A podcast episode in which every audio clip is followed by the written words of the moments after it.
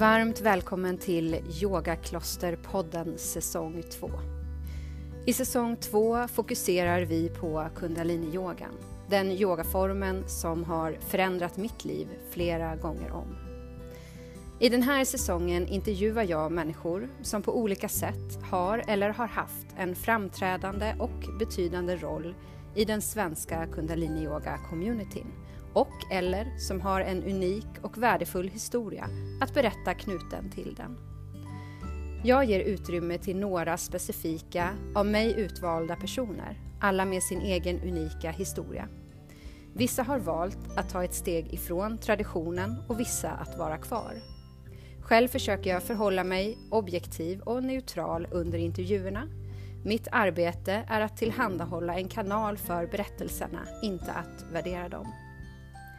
Intervjuerna är ett fördjupat självporträtt där intervjupersonerna får stort utrymme att berätta sin egen historia om hur denna yogatradition påverkat dem i livet. Varför de en gång började göra kundaliniyoga och hur deras resa sett ut efter det. Syftet med intervjuerna är att lyfta fram dessa personers berättelser, tankar och upplevelser för att på så vis öka kunskapen om hur kundaliniyoga-världen ser ut, både i dagsläget och tidigare. Samt visa att det finns flera olika vägar att gå i samma tradition och att det också finns möjlighet att ta steget bort från traditionen. Att du är fri att göra det som känns bäst för just dig. Jag tror på att människors berättelser gör att vi kommer närmare varandra och får mindre fördomar mot varandra. Jag hoppas att jag med de här intervjuerna kan skapa ökad kunskap samt förståelse och ödmjukhet för allas våra olikheter de riktar sig främst till dig som på ett eller annat sätt har en anknytning till kundaliniyogan.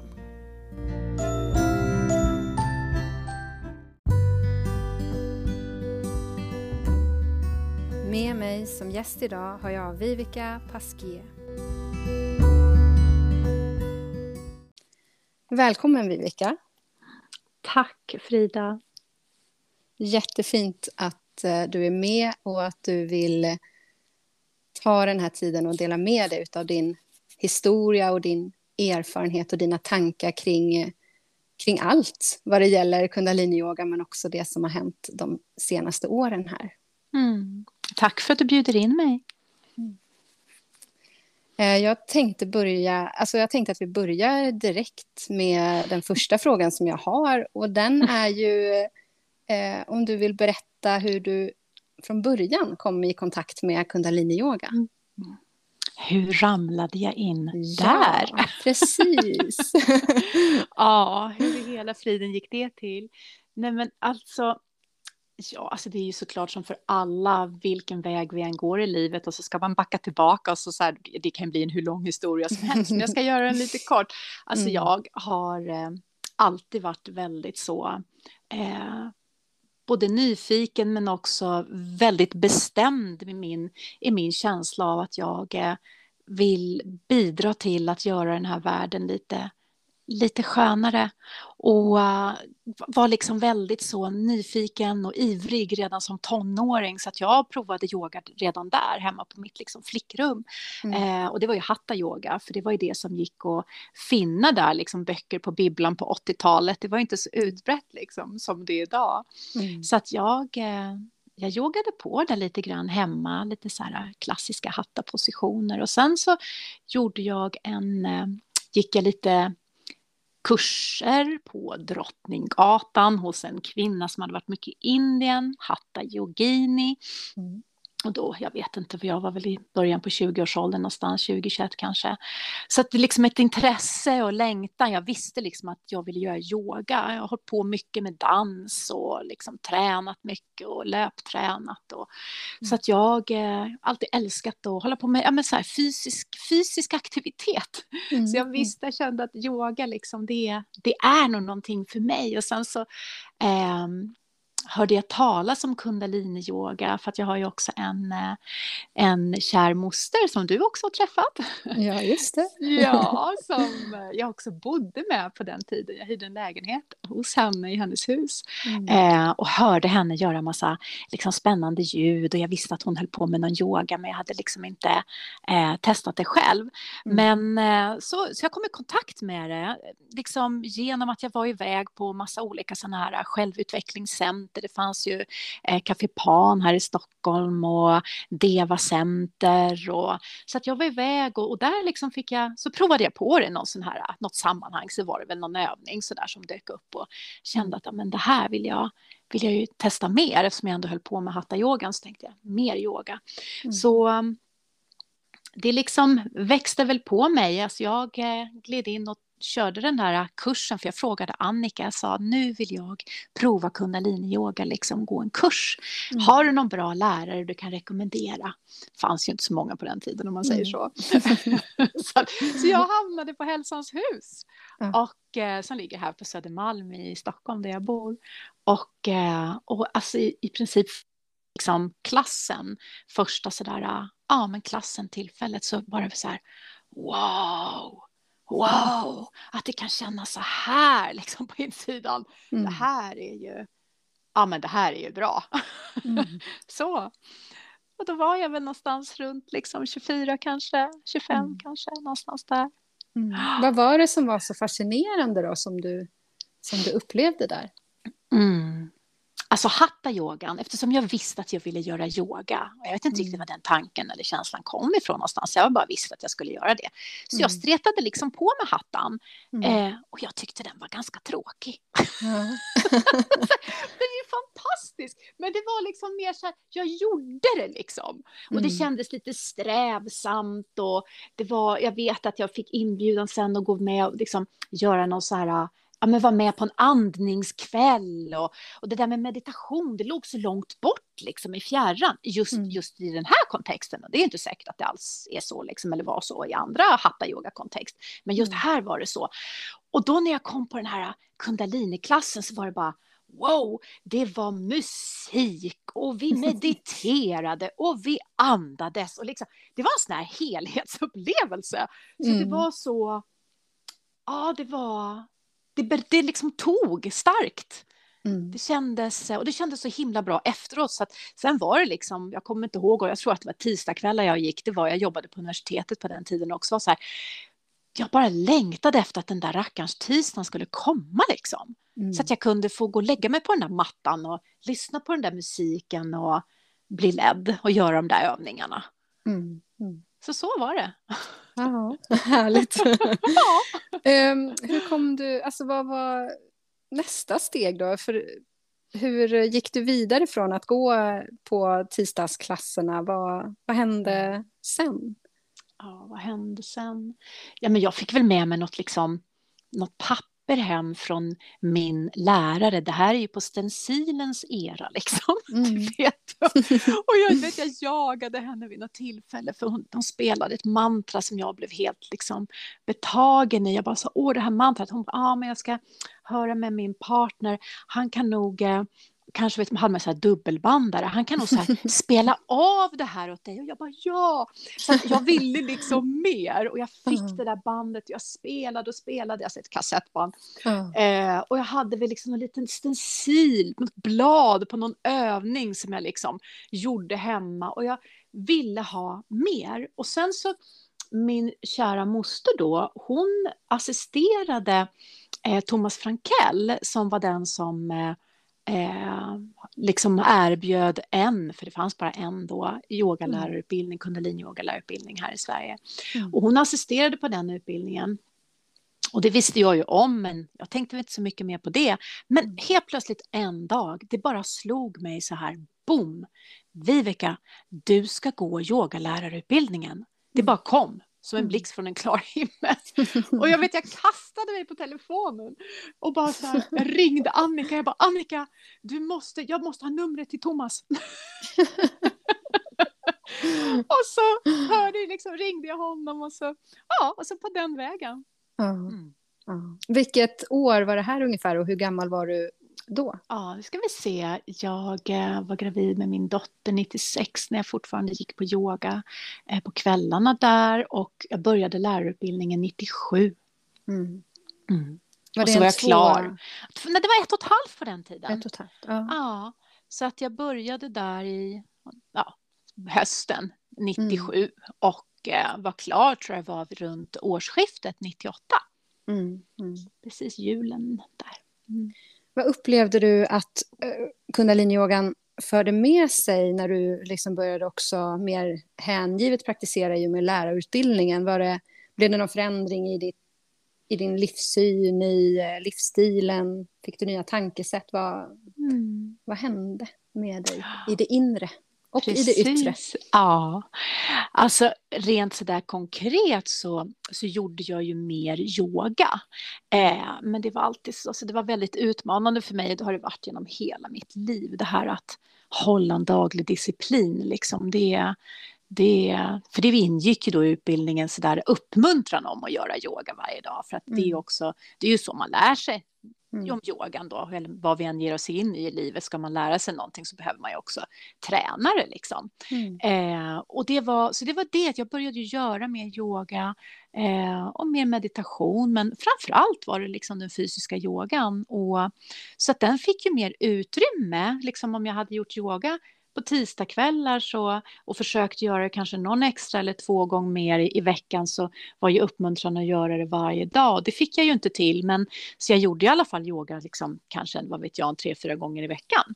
Mm. Och bara det var ju en förändring liksom i, i eh, ja, i livet. För ska man få in någonting, en praktik, så, så, så rucka i det på andra delar. Liksom. Mm. Eh, men på insidan så, alltså var det, det var ju någonstans därför också som jag bara kände att det var så, alltså det gav mig så mycket de här stunderna där på de här kvällsklasserna, att det är känslan, dels under tiden, men det är inte allt eftersom jag utövade så insåg jag att det var inte alltid skönt att göra yogan under tiden. Men sen efteråt så bara upplevelsen av att jag blev mer närvarande, jag kände mig lite mer stabil. Jag kände att jag inte successivt blev jag inte lika reaktiv. Mm. Var inte lika rädd för konflikter.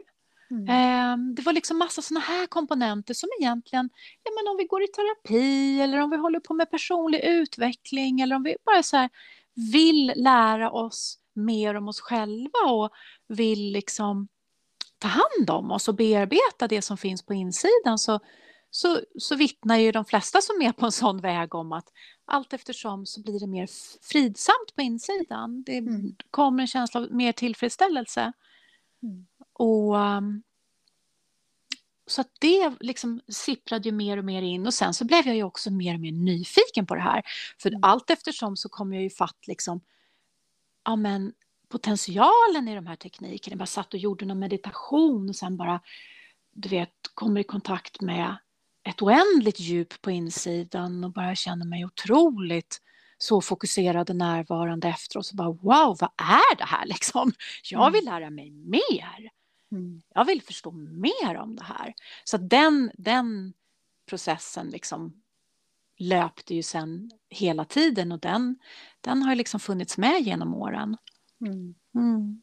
Hur blev liksom steget från att först vara lärare och sen att du ändå kände att du ville undervisa lärare själv och hålla utbildningar och till slut också bli en lead trainer. Hur, mm. mm. Lite kort, hur gick den processen mm. till, eller vad man ska säga. Mm. Alltså, det här, precis som jag bara nämnde lite kort, bara sa snabbt att alltså min längtan har alltid varit att få hjälpa mina medmänniskor, bidra till att eh, den här världen på något sätt kan få vara lite skönare för var och en av oss. Lite snällare faktiskt. Mm. Eh, så att någonstans så har det hela tiden bara, det har bara vecklat ut sig, det har bara blivit. Det mm. har liksom varit så naturliga, självklara steg så att när jag någon gång, eller någon gång, det har jag gjort med jämna mellanrum, men så där bara stannat upp så kan jag ibland, har ibland kommit såna hisnande känslor. Men oj, wow, liksom, att det var så här det, det blev i mm. livet. Mm. Som jag tror att det kan vara för många av oss när vi liksom använder vår backspegel och tittar lite bakåt. Men eh, det kändes helt naturligt. Det, det bara var så det skulle vara. Mm. Eh, hur, hur, ser, för idag håller du ju eh, lärarutbildningar tillsammans med Maja. Mm. Eh, och, eh, och massa andra sköna. Och massa andra sköna personer. Ja. Eh, kan du berätta lite hur, eh, liksom var någonstans ni håller utbildningar och lite grann runt om hur det ser ut idag? Mm. Ja, vi, alltså det började ju med att vi började hålla utbildning i, i Stockholm för 20 år sedan tillsammans med Göran Boll. Mm. Och sen så genom åren så har ju Maja och jag då, som min kollega som jag började undervisa tillsammans med eh, rejält från 2005 någonstans där när vi började den första utbildningen i Umeå, eller om det var 2004, men det spelar ingen roll, någonstans där. Mm. Eh, så, så att det är ju så att vi har utbildningar som vi då erbjuder i, i Stockholm och Umeå och sen så eh, blev det över i, eh, i Norge och, och sen så har vi eh, en utbildning i Vasa också. Mm. Och, eh, och sen så sen några år tillbaka så finns vi också, har en utbildning i Göteborg. Mm. Mm.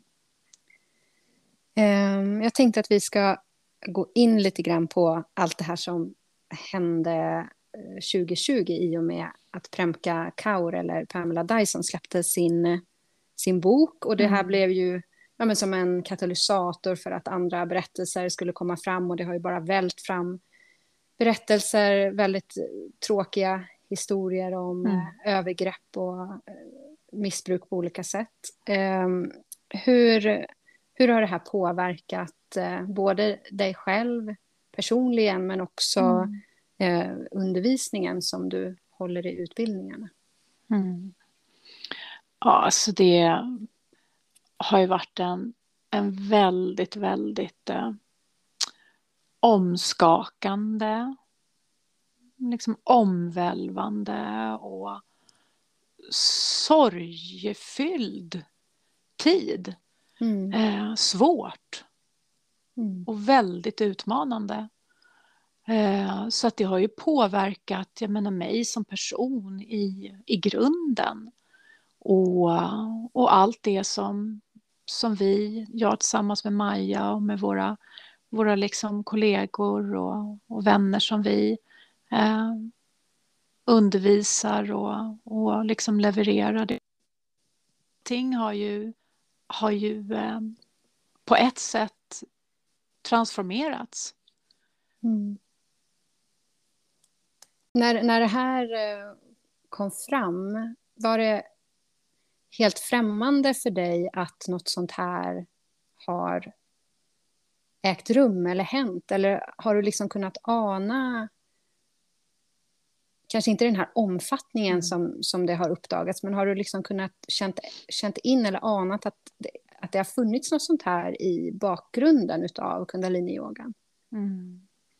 Ja, alltså den här omfattningen, nej, det, alltså det är ju fruktansvärt. Det är liksom, det, det är verkligen fruktansvärt. Och den omfattningen, nej. Men förvånad eller eh, liksom så, alltså i, i kölvattnet utav eh, eh gurifiering och eh, att vi sätter människor på piedestal och med all den, eh, allt det fokus på en individ så nej, det är inte förvånande på det ur det perspektivet och gursar, de faller. Mm. Och vi lever i en sån tid nu. Och, och den här tiden den är, den är intensiv och den är omvälvande och den för fram allt. Mm. Det som ligger liksom i, uh, i skrymslen och vrår och så. Jag menar ljuset kommer in och det, det ska vara så. Så mm. att det, jag och jag vill liksom, alla, hoppas jag, välkomnar det här, den här processen därför att uh, det som ligger i det fördolda, det, det behöver ju få komma fram. Mm. Otroligt viktigt. Och sen så i en, eh, i en miljö där, där en person har så mycket så mycket fokus på sig så finns det också någonting i det som inte är sunt hela vägen igenom. Och där kan det hända allt möjligt. Mm. Mm. Eh, har, du, har du träffat Yogi Bhajan eh, själv någon gång? Mm, det har jag. 1998 så var vi ett gäng som åkte ner till eh, Hamburg för att vara med på en eh, workshop en helg. Mm. Och eh, så då var det ju den liksom ja, den, den workshopen då, då var vi väl några hundra människor säkert. Eh, och, eh, och sen så ville han också ha ett möte med eh, svenskarna som var nere. För mm. han ville ställa lite frågor om yogan i, i Sverige. Mm. Så då var det väl ett tio minuter när vi liksom forslades in i något litet rum där han låg på en schäslong. Mm. ja, det var för med mina ögon där och då eh, var väldigt liksom märkligt allting runt omkring. Det var ingenting som jag kände mig Uh, det var liksom annorlunda den värld som, som jag var uppvuxen i och som var min värld. Mm. Hela det runt omkring. Jag hade det svårt att, att förstå det. Mm. Mm. Eh, har du under dina år med kundaliniyogan själv eller sett någon annan alltså råkat ut för något övergrepp fysiskt eller mentalt, eh, upplevt någonting som har varit kränkande i relation till kundaliniyogan då? Eh, eller tvingande på något sätt och i så fall vad? vad, vad? Nej, det har jag inte. Jag har inte, jag har inte upplevt någonting själv, att jag liksom har blivit utsatt för något. Och jag... Eh, inte vad jag kan liksom... Nej, det har, mm.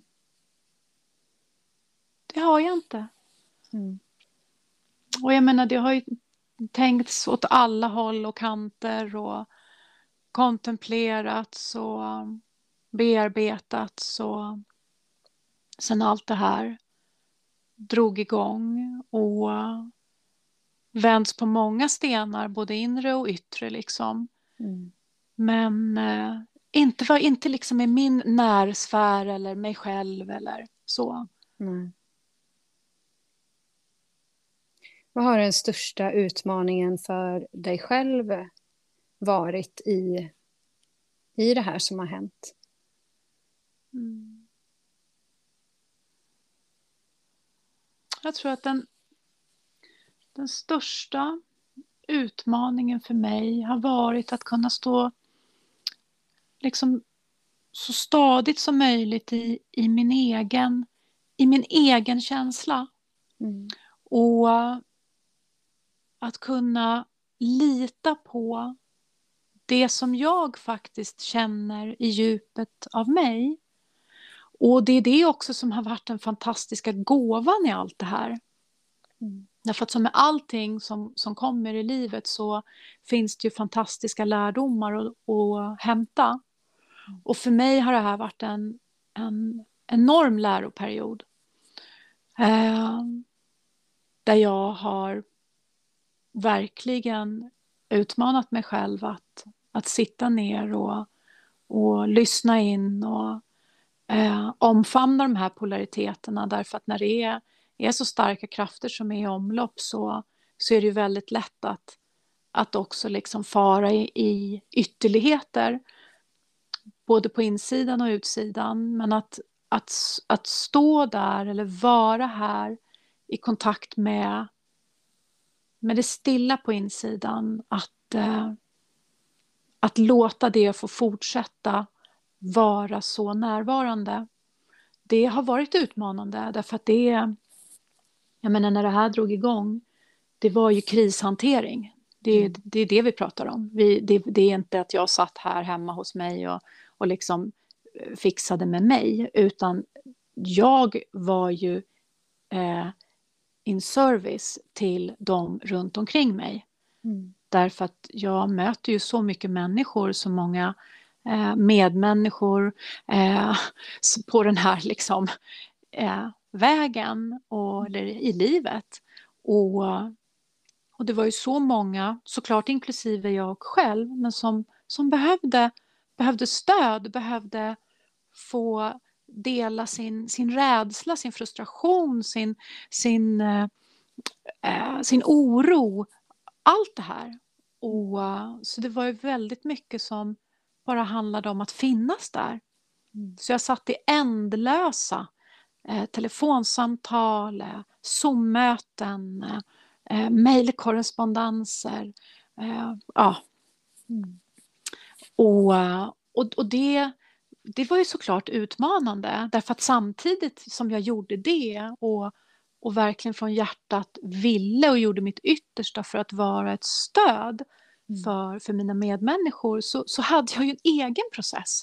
Mm. En högst egen privat process igång. Mm. Uh, och så att, det, att liksom sur, surfa där, uh, det var stundom utmanande men också väldigt, väldigt lärorikt. Och att bara mm. vara, vara nära allt, mig själv i allt det som pågår och händer och tillåta det. Mm. Ehm, det är många som eh, pratar idag, eller jag upplever att det är många som pratar idag om att skilja på, eller liksom särskilja läran från läraren. Mm. Hur, hur tänker du själv kring, kring det? Mm. Ja. Alltså det är... Alltså för mig, eftersom jag inte har haft en eh, liksom en personlig relation med Yogi Bhajan eller har inte haft honom på någon pedestal. Han har varit eh, en, en, en människa, en individ, en, en person som levererar de här teknikerna. Eh, och han har ju varit liksom viktig då ju såklart tillbaka, men det är bara att se på en sån här lärarmanual, hans mm. foto på framsidan. Och, så att jag menar, han har ju varit en, en förgrundsfigur. Mm. Så. Eh, men men eftersom min relation har liksom hela tiden varit i relation till, det har handlat om alltså teknikerna för mig, yogandet, mediterandet, eh, så har jag hela tiden, alltså långt innan det här började, eller drog igång, eh, så har det varit, har min relation till yogan och meditationen varit så, så stark. Det, det är det som är min lärare. Mm. Det är det jag relaterar till. Som att jag menar, om, när jag sätter mig ner och gör mina övningar så är det det, det, är det som är teknikerna för mig. Mm. Det är där jag hämtar hem kraft, det är där jag lär mig mer om mig själv. Inte för att jag har haft en relation till Yogi Bhajan. Mm. Så, så på så sätt så har det redan liksom funnits en, en separation där. Eh, men det betyder ju inte att, att inte allting påverkas när den som har levererat de här teknikerna beter sig illa. Mm. Alltså, det, det, det är klart att det påverkar. Mm. Men likväl så är det så, jag menar jag har ju fått ställa mig själv den ultimata frågan, Vivica, eh, kan du tänka dig att sluta göra yogan mm. och meditera? Det är liksom mm. det ultimata. Ska du sluta göra det? Ska du sluta eh, ge övningar till dina klienter när de kommer? Liksom? Så bara, nej, det kan jag inte. Mm. Jag vill inte, därför att de gör så otroligt mycket gott. Och det har jag ju liksom haft förmånen då eftersom jag har ägnat mig åt de här, liksom, jag har varit lärare i, i ganska många år. Och träffat så ofantligt många människor som har verkligen fått så mycket hjälp av de här teknikerna. Mm. Och det för, för mig liksom väger mest. Mm. Och det har varit min, liksom mitt, från allra första början, det var därför jag började med det här, för att jag vill bara hjälpa människor att få ha det lite bättre i sina liv och få mm. komma till en insikt om att de är fantastiska och att det gudomliga bor i, inom dig, inom mig, inom var och en av oss. Mm. Och så just den här att med det allra minsta, en, jätte, en liten pranayama, en liten andas in vänster när jag sparar ut höger, gör det i tre minuter och så helt plötsligt så, så är liksom min, min ångest borta. Eh, det är värdefullt. Mm. Så på Just... så sätt så kan jag separera på det. Mm. Mm. Men inte är det enkelt liksom, hela vägen igenom. Hur ser man då när man ska lära ut eh, kundaliniyoga som ändå är enligt Yogi Bhajan mm. till lärare? Alltså hur, hur förhåller ni er, eller du dig, idag till att det ändå är han som på något sätt står som huvudperson för den här traditionen? Och, alltså kan, man, kan man ta bort honom från kundaliniyogan och mm. bara lära ut kundaliniyogan ändå? Mm. Alltså, det är ju så ohyggligt mycket inom det som, som liksom ingår som, som är yoga. Det liksom, spelar ingen roll vilken tradition av yoga vi än liksom bottnar i så är det ju otroligt, jag menar, så mycket som är same same.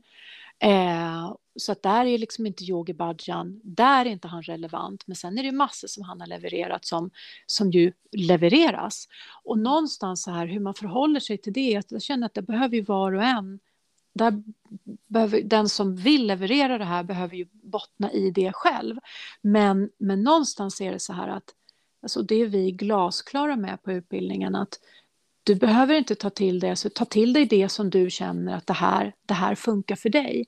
Det här hjälper dig i ditt liv, det här rimmar med där du är. Och att inte liksom lägga på eh, yogi bhajan på alla, utan det är, de kommer ju för att de har testat de här teknikerna och mår gott av att göra yogan och mediterandet. Mm. Så någonstans i det här att det är väldigt, väldigt högt i tak och att eh, det inte handlar om yogi bhajan utan att det handlar om, handlar om yogan. Mm. Ja, jag förstår. Men samtidigt så förstår jag också att det måste vara väldigt svårt för er eftersom manualerna är ju mm. starkt förankrade med honom som person och mm. i tantra till exempel. Och, mm. Ja, så att mm. Eh, jag förstår utmaningen. Ja, det har inte varit lätt kan jag säga. Nej. Verkligen alltså. Men också, det pågår ju en, en ett, eh, ett arbete på liksom då, ja, men internationell nivå. Mm. Och eh, det här där det liksom är så mycket förändringar som är satta i rörelse och eh, där till exempel den vita tantran den den ingår ju inte. Alltså, men den, vill man göra den så gör man den. Jag tänker tidigare har det varit ett kriterium för att bli mm. certifierad till exempel. idag är det ju inte det. Och, och Yogi Bhajan är bortplockad från manualen och du vet massor med saker. Liksom. Men, men till mm. syvende och sist, det, det, det finns ju ändå liksom det är ju han som, som levererade de här teknikerna och det går ju inte att komma ifrån. Mm. Mm. Så visst är det utmanande. Mm. Eh, jag känner också att jag eh, behöver fråga dig lite grann om, om eh, Gurudev och det som har hänt i liksom, kölvattnet från, mm. från hans tekniker och hans eh, adepter som har utövat Satnam Rasayan. Och du är ju eh, lärare i Satnam Rasayan och eh, mm. ja, om du vill jag vet ju att han stod ju dig väldigt nära, eller jag upplevde att han stod dig nära. Och mm. hur, hur har det påverkat och hur, hur förhåller du dig till, till det som har hänt och som har uppdagats kring honom idag? Mm. Och det är ju liksom samma där, det är bara så att det är bara helt för bedrövligt liksom. Mm. Det är bara helt ja, det är bara så inte okej okay, alltihopa. Och, så att det är ju också, någonstans i alltihopa det här så är det såklart en, en process det med som mm. påverkar på, på många fronter. Men det det någonstans för mig bottnar ner i även här, det jag menar, det är tekniken jag gör, det är inte, den står liksom fri. Jag menar, jag sitter och mediterar och jag använder de här teknikerna för att hjälpa en annan människa att slappna av. Och i det är liksom inte Gurudev. Han, det, det han gjorde var att där jag då hade möjligheten att lära mig att använda den här tekniken. Och så någonstans så, det, det var det jag fick. Och sen allt det här andra runt omkring, det, ja, jag kan ju välja att känna att det, ja, då kan jag inte göra Satnam Rasayan längre. Men jag kan också välja eh, se på det att mina medmänniskor behöver tekniker för att kunna slappna av idag och för att kunna ha det skönare i en tid av så ohyggligt mycket stress. och då bottnar jag i att jag känner så här att ja, men det här är någonting som jag, som jag vill låta människor få ta del av. Men eh, allting runt omkring, jag menar det, ja, det är återigen, ingenting kan stannas i det fördolda. Mm. Allting kommer fram. Mm. Mm. mm. Det är den tiden vi lever i. Mm. Och det är bra. Mm. Eh, en del eh, människor beskriver kundaliniyogan som en sekt. Vad har du för tankar kring, kring det? Själv? Jag menar allas, jag menar det, det är en sak om man har åsikter om någonting, om man känner så här, tittar på någonting utifrån och så tycker man att ja, men det där ser ut som det där och det där om det där. Eh, och det är vi alla, alla får vi, vi får tycka och tänka vad vi vill. Eh, det som är det viktiga någonstans, det är ju liksom var, var har jag mig själv, var och en av oss. Och eh, jag, menar, jag kan bara gå till mig själv. Jag liksom utövat de här teknikerna i Sverige. I, eh, helt, liksom, jag lever ett helt vanligt liv. Jag är gift eh, med en mm. man som absolut inte utövar någon yoga. Jag eh, lever ett helt, helt vanligt liv. Jag går här på gatorna på Södermalm och eh, är en vanlig människa liksom. Mm. Så, så att ur mitt perspektiv, jag, jag känner mig fri eh, i mitt utövande. Det är ingen någonsin som har tvingat mig till att göra någonting eller försökt manipulera mig. Eller, utan det, det är jag som har gått de här stegen och, och fördjupat mig när jag har velat göra det. Och som i vilken, vilken liksom ut, utbildning eller väg eller som helst där man vill förkovra sig och fördjupa sig. Liksom. Mm. Eh, så för mig, jag personligen har inte en upplevelse av att jag är med i en sekt. Mm. Alls. Mm. Eh, har aldrig haft. Eh, men om vi tittar på det som människor vittnar om idag, om hur det var liksom back in the days. Mm. Eh, och, och vittnesmål som kommer fram och hur människor har levt sina liv och vad de har känt sig tvingade till att göra och allt det här då kan vi ju ställa oss frågan. Mm. Verkligen. Eh, så, så det är ju återigen, det är liksom, men då är, då, är det liksom, är det kundaliniyogan som är en sekt eller är det, är det, det, betyder det att yogan är en sekt? Mm. Eller betyder det att de människor som levde tillsammans och, och ja, hade det här som en livsstil tillsammans skapade någonting som fick vissa förtecken och att människor betedde sig på ett visst sätt, uppenbarligen även Yogi Bhajan. Så, ja. Mm. Um, jag tänker lite om vi, om vi blickar framåt i tiden. uh, mm, hur tror du liksom att vad, vad, tror du händer i framtiden? Vad, vad händer med kundaliniyogan och hur ser communityn ut och vad, vad, tror, vad tror du? Oh, du vad är din känsla? tror jag? Ingen aning. Nej. Nej, alltså, ja, jag tänker att eh, yogan är ju liksom yogan, så den kommer säkert då, alltså teknikerna, de kommer nog fortleva. Eh, sen hur det kommer se ut och hur strukturer kommer se ut och du vet, det, den som lever får se. Mm. Lite så.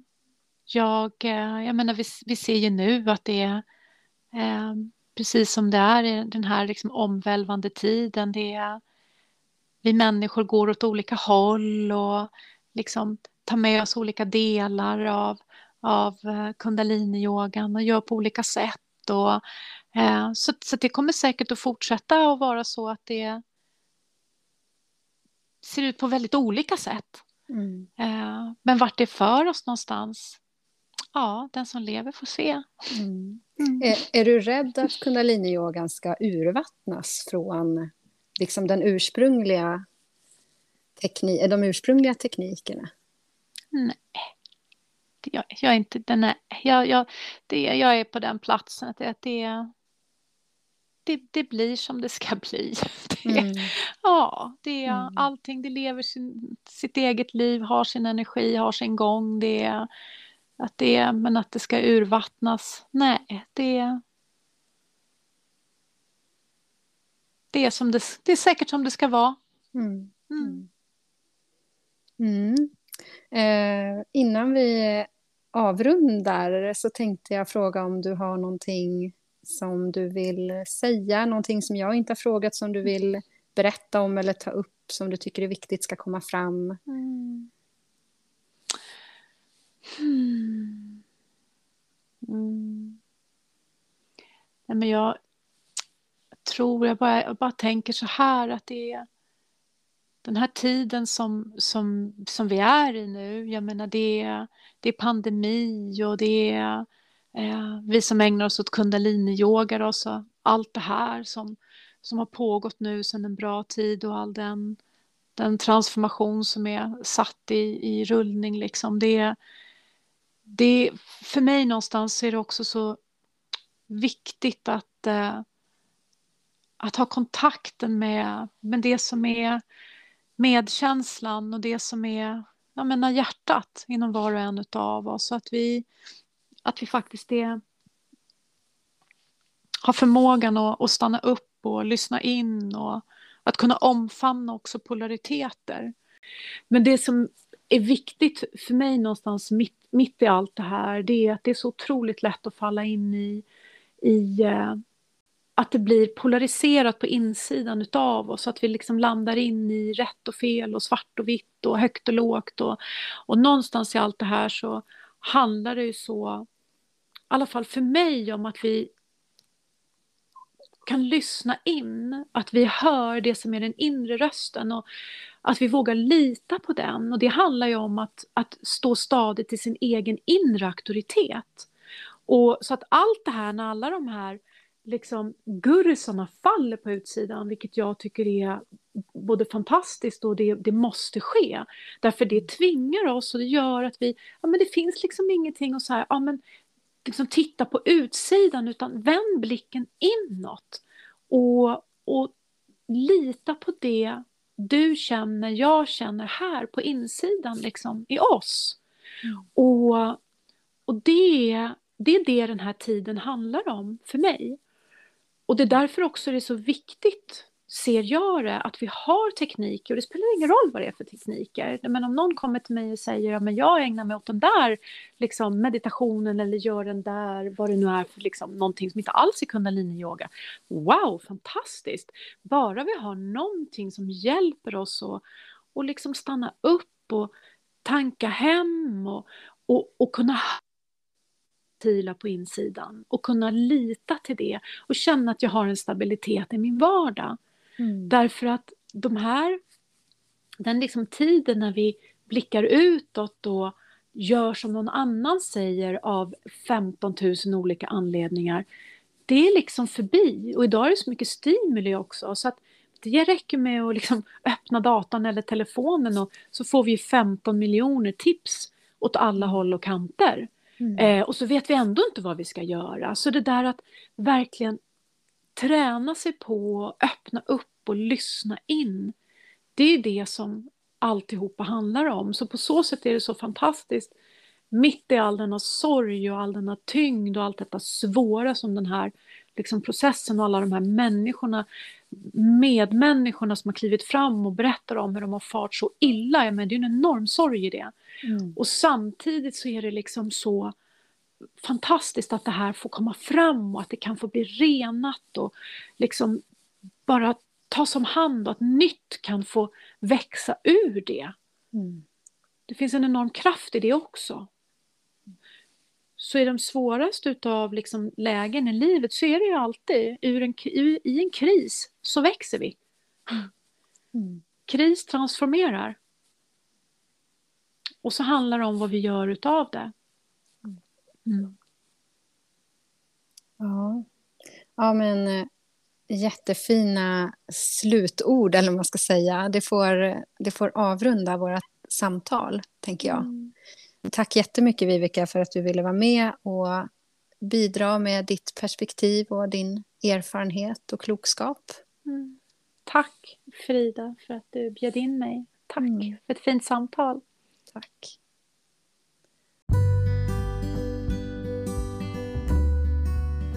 Tack för att du lyssnade. Sprid gärna det här avsnittet vidare till de som du tror skulle ha glädje av det. Har du frågor eller av någon annan anledning vill kontakta mig så når du mig på info yogakloster.se